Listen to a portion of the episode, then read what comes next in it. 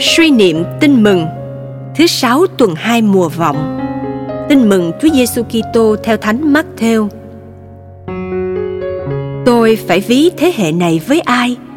Họ giống như lũ trẻ ngồi ngoài chợ gọi lũ trẻ khác và nói Tụi tôi thổi sáo cho các anh mà các anh không nhảy múa Tụi tôi hát bài đưa đám mà các anh không đấm ngực khóc than Thật vậy, ông do anh đến không ăn không uống thì thiên hạ bảo, ông ta bị quỷ ám.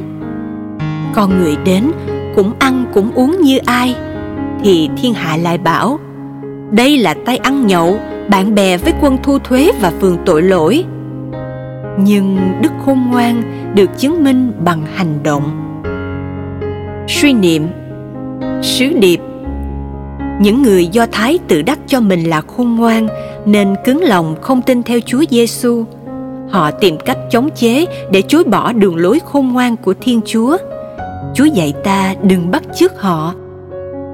Cầu nguyện. Lạy chúa, sau hai ngàn năm rao giảng tin mừng mà vẫn còn quá ít người tin theo chúa.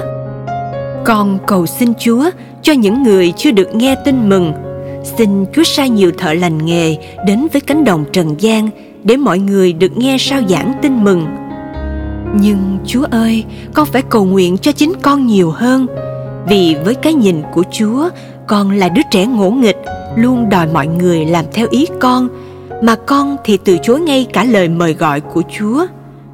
Con thường áp đặt quan điểm của con trên tư tưởng của người khác và đánh giá người khác theo tiêu chuẩn của riêng con thậm chí, đôi khi con còn nghi ngờ cả đường lối của chúa và đòi chúa thực hiện theo suy nghĩ của con. Con thường viện ra nhiều lý do để thoái thác, để bào chữa cho những lỗi lầm sai trái của con, để khước từ những lời mời gọi của chúa.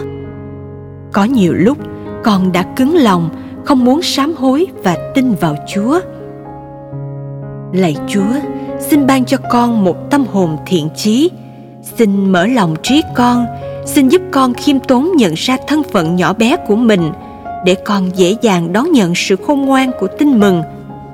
Xin ban cho con ơn can đảm để con thực thi tiếng chúa mời gọi và dấn thân đi trên đường lối của chúa.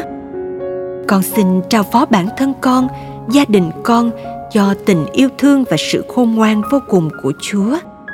Amen. Ghi nhớ họ không nghe lời do anh và lời con người.